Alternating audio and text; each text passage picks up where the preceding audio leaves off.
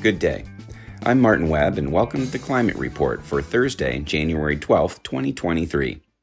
The Climate Report broadcasts and podcasts on KVMR FM and at kvmr.org every second and fourth Thursday at 6:30 p.m.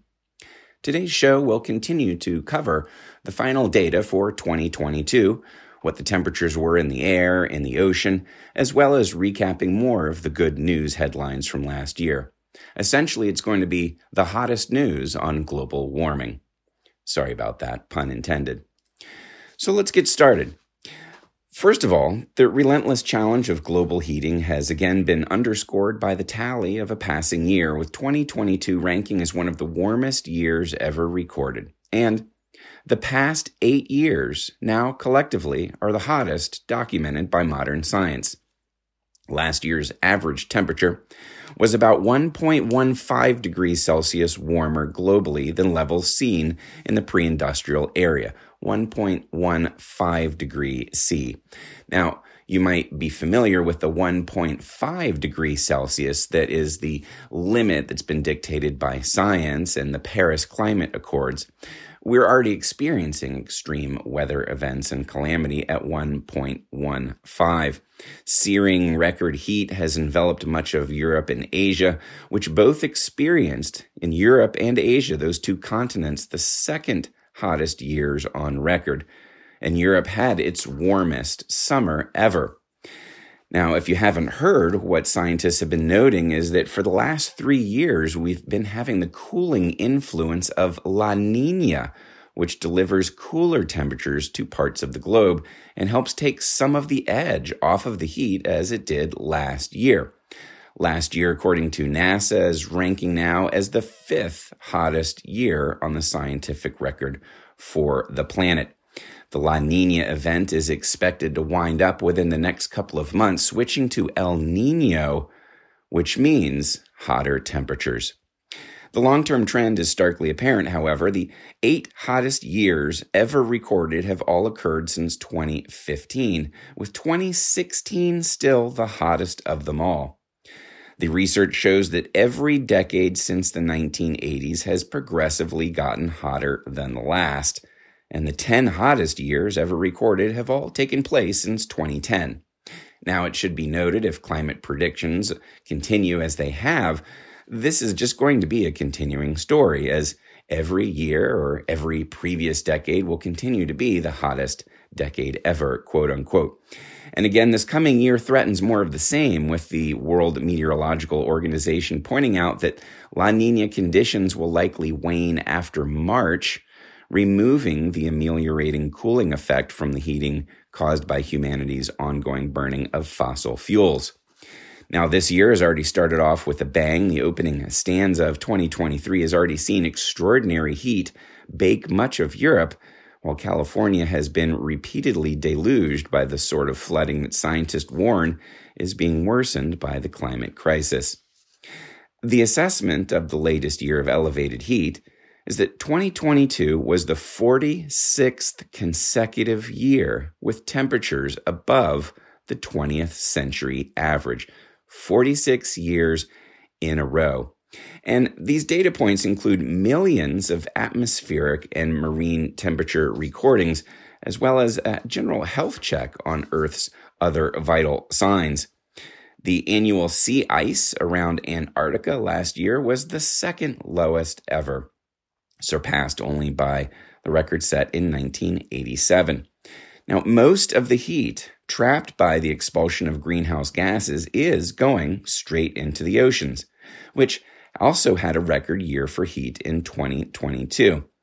The steep upward advance of ocean temperatures is a clearer and better indicator of the climate crisis than atmospheric temperatures in the air that can be swayed by year to year variables such as the La Nina effect, this is according to Michael Mann, the climate scientist at the University of Pennsylvania, that is familiar with folks uh, after having given his assessment to Congress, warning them decades ago about the hockey stick curve in the climb in our global temperatures. Rachel Licker, climate scientist at the Union of Concerned Scientists, said that the rising temperatures should spur people to do far more to cut planet heating emissions. She said instead of caving to fossil fuel industry interests aimed at growing their profits, we need to implement bold climate policies for the betterment of people and the planet. She said policymakers reluctant to move beyond incrementalism and companies engaged in greenwashing are quite frankly stealing the future that rightfully belongs to our children. The science is clear large scale transformative action is the only path forward. Well, again, switching to the records for the oceans, the oceans were the hottest ever recorded last year. So while the air temperatures, atmospheric temperatures show that last year was the fifth hottest ever, the oceans are the hottest ever. And again, science is saying that oceans are a better indicator, a dashboard of what's happening because air temperatures are so volatile and can be swayed by El Nino, El Nino and La Nina events. So the world's oceans were the hottest ever recorded, demonstrating the profound and pervasive changes that human caused emissions have made to the planet's climate. This out of The Guardian. It says more than 90% of the excess heat trapped by greenhouse gas emissions is absorbed in the oceans. The records, scientifically starting in 1958, show a huge rise in ocean temperature with an acceleration in warming after 1990. Ocean surface temperatures are a major influence on the world's weather. Hotter oceans help supercharge extreme weather, leading to more intense hurricanes and typhoons and more moisture in the air, which brings more intense rains and flooding. Also, warmer water expands, pushing up sea levels and endangering coastal cities. That's right, uh, not a lot of folks have thought about the temperature of the ocean being hotter, meaning it expands and takes up more space. So, in addition to melting glaciers, which are leading to a rise in ocean levels, simply just heating up the oceans alone will make them rise as they expand. The temperature of the oceans, again, is far less affected by natural climate variability than the temperature outside of the atmosphere.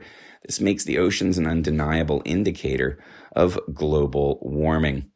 And again, in this article, they stress that during 2022, we saw the third La Nina event in a row, which is the cooler phase of an irregular climate cycle centered on the Pacific Ocean that affects global weather patterns. When El Nino returns, it's estimated to be in about three months from now, global air temperatures will be boosted even higher. The international team of scientists that produced the new ocean heat analysis concluded the Earth's energy and water cycles have been profoundly altered due to the emission of greenhouse gases by human activities, driving pervasive changes in Earth's climate system. Going back to Professor Michael Mann at the University of Pennsylvania, who is also part of this team analyzing ocean temperatures, he said warmer oceans means there's more potential for bigger precipitation events like we've seen this past year in Europe and Australia, and currently on the west coast of the US.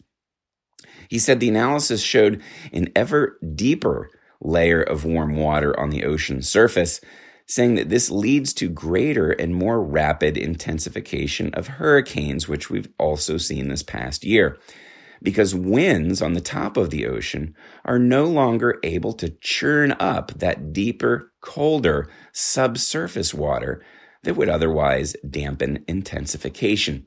So if you can picture the ocean, it's in layers of temperature, and the surface of the ocean is naturally going to be the warmest because it's in contact with our warmer atmosphere. The deeper you go in the ocean, obviously, the colder it gets. And what they're noticing is not only is the entire ocean generally warmer, but that warmth is penetrating deeper and deeper into the ocean. That means that there is less cold water mixing with the surface, which helps offset and limit these effects. So again, these are sort of the the um, cyclical tipping points where one thing leads to another. Now, reliable ocean temperature measurements stretch back to only 1940, so just over 80 years ago. But scientists say it's likely the oceans are now at their hottest that they've been for 1,000 years, and that they appear to be heating faster than at any time in the last 2,000 years. To put all this into perspective, the oceans last year absorbed about 10 zettajoules more heat in 2022 than in 2021. So that's more heat additionally last year, just added on to the year prior. Well, that's equivalent to every person on earth running 40 hair dryers all day, every day. So imagine all 8 billion humans, and each of us are given not one or two or a dozen hair dryers, but 40 hair dryers, and everyone is expected to run them all day, every day. That's the amount of additional heat absorbed by the ocean last year over the year before.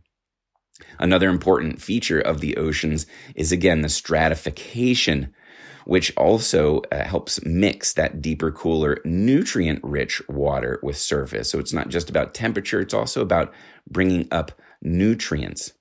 And that with less mixing in the ocean, that means that the surface layer will be so hot, it will absorb less carbon dioxide from the atmosphere, which will simply increase global warming by keeping that heat in the atmosphere. Now, the heating of the oceans and the impacts on extreme weather, they say, will continue to increase until humanity reaches net zero emissions. Just this past October, the World Meteorological Organization reported that the atmospheric concentration of all three main greenhouse gases that's carbon dioxide, methane, and nitrous oxide all three have reached record highs. World Meteorological Organization head professor Petteri Taalas said, We are heading in the wrong direction. Well, in one more scientific report for uh, what we saw over last year, and, and we've got good news coming right around the corner, um, it says that half the planet's glaciers will have melted by 2100 at the end of this century, even if humanity sticks to goals set out in the Paris Climate Agreement. According to research that finds the scale and impacts of glacial loss are actually greater than previously thought. And at least half of this loss will happen in the next 30 years. Researchers found that 49% of glaciers on the planet would completely disappear, even under the most optimistic scenario of 1.5 degrees Celsius of warming. Spoiler alert, we're about to blast right past that.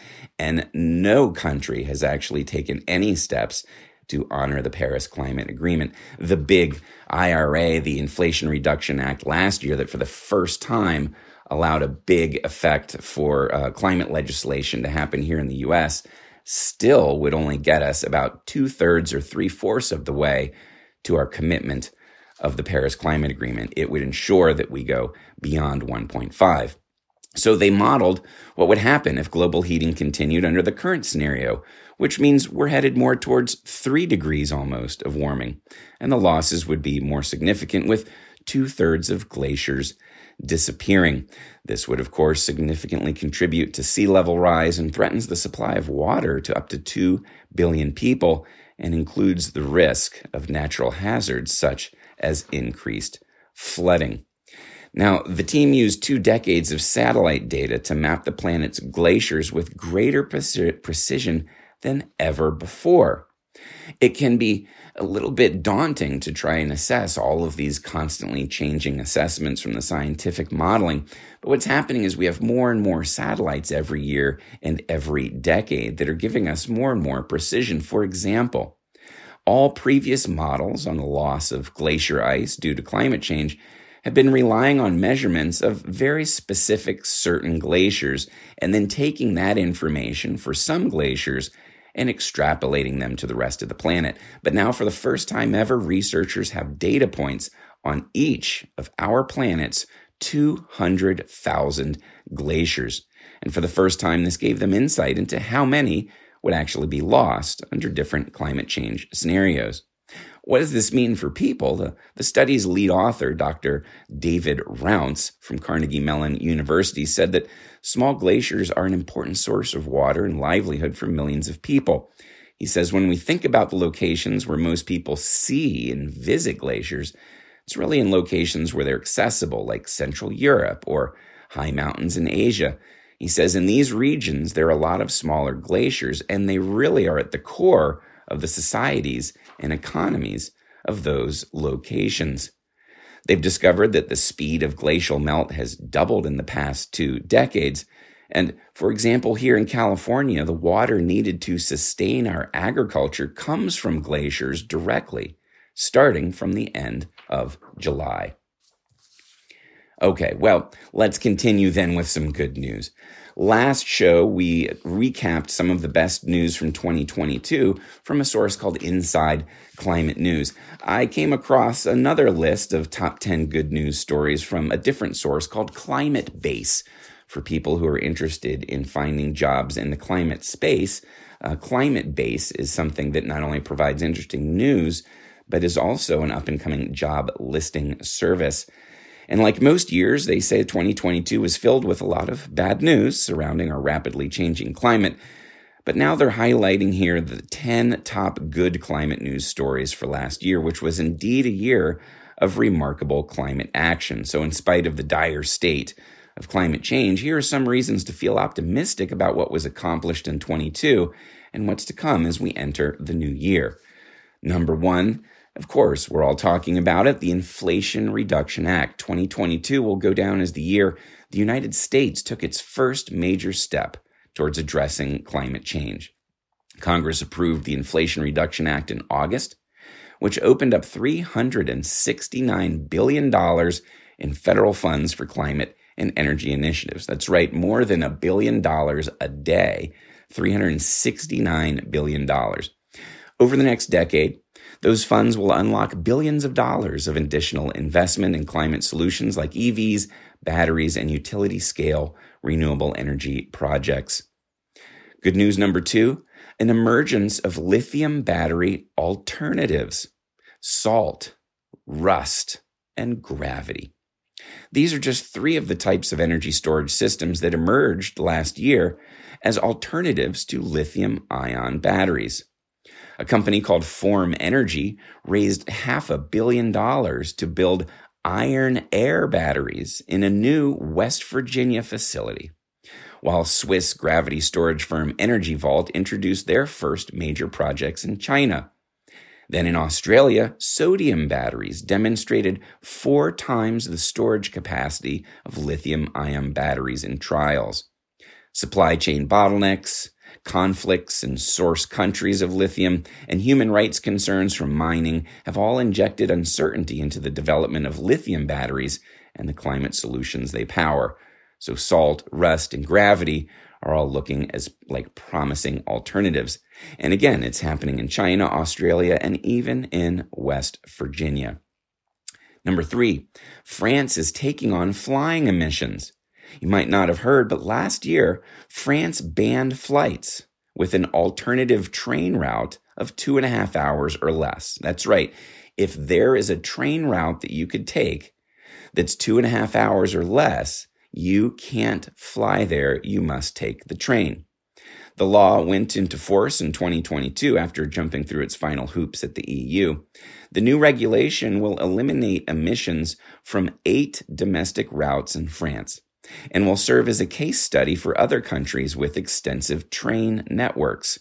The French government has also publicly flirted with a carbon tax on private jet flights, but we'll have to wait until this year to see if that proposal becomes law.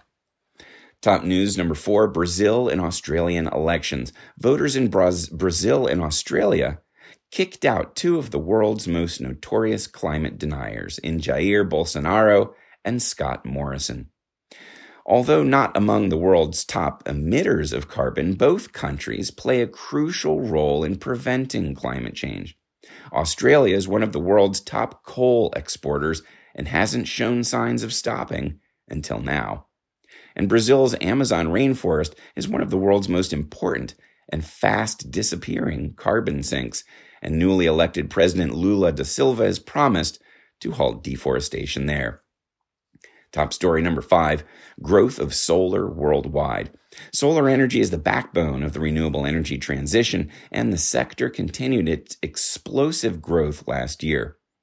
By the end of the third quarter in 2022, the United States had installed roughly 135 billion watts of solar. That's nearly double the total we had at the end of 2019. Three years later, we doubled it. However, the US amount is still less than half of the 350 billion watts installed in China, where solar installations grew 132% compared to the same point in 2021. Believe me, China is installing a lot of solar as fast as they can. Number six, the COP, Conference of Parties 15 Biodiversity Agreement. World leaders came to the first comprehensive treaty to preserve global biodiversity at the conference in Montreal. Almost 200 nations agreed to restore 30% of their degraded ecosystems, conserve and manage 30% of their land and sea areas, and employ nature based solutions to address climate change by the end of this decade. Top story number seven the European Green Deal goes into action finally. The European Commission agreed to the European Green Deal in 2020. And this year saw several ambitious proposals to turn the policy into reality. A carbon border adjustment tax on carbon intensive foreign import, imports, accelerated permitting deadlines for renewables, and a law to regulate greenwashing were just three climate laws proposed or approved by the EU last year. Top story number eight the growth of heat pumps. 2022 is a banner year for heat pump installations across the world. US President Joe Biden even classified heat pumps as a national security priority when he invoked the Defense Production Act to boost production of heat pumps in the US in June. Heat pumps now cover 14% of Europe's heating, where countries like Poland have adopted the technology after Russian gas was cut off. Heat pumps are one of the best examples of low hanging fruit climate solutions, proven energy efficient technologies that can immediately replace fossil fuels for everyday needs, such as heating and cooling buildings. Matter of fact, the Inflation Reduction Act has up to $8,000 in tax incentives for people to switch to heat pumps.